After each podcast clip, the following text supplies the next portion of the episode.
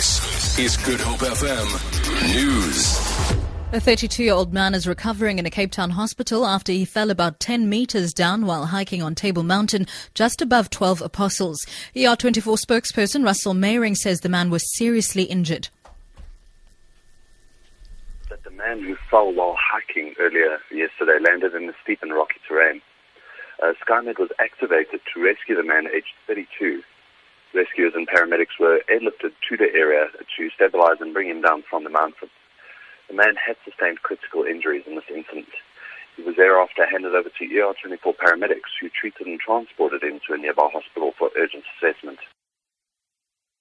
The United Na- um, rather the United National Transport Union has urged PRASA to either urgently beef up security for train drivers or suspend train services in Pretoria. UNTU General Secretary Steve Harris says at least two train drivers have been attacked this month. He says PRASA is not giving its train crews the protection they've been promised, pleading budgetary constraints. Harris says if PRASA could find 38 billion rand for locomotives that don't fit its system, it could spend a few hundred rand more to equip its trains with security staff. Different political parties have wished South Africans well during this festive season. They include the ANC, the official opposition, the Democratic Alliance, as well as the UDM, the EFF, COPE and COSATU.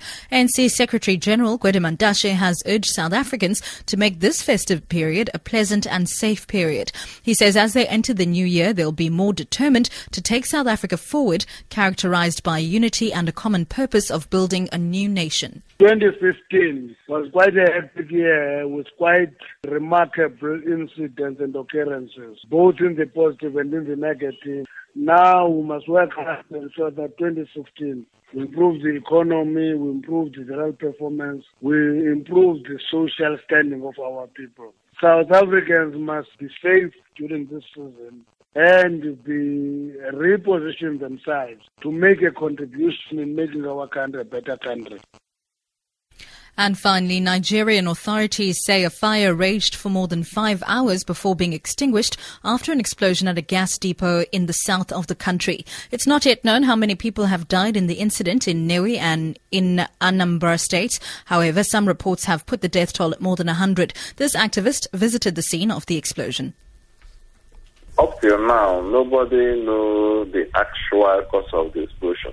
And when I asked the road safety and the fire servicemen there, they told me that they were so shocked and that they were busy with uh, evacuating bodies, all the workers inside that depot at that time, and also all the customers inside that depot. For Good Hope FM News, I'm Sibs Matiela.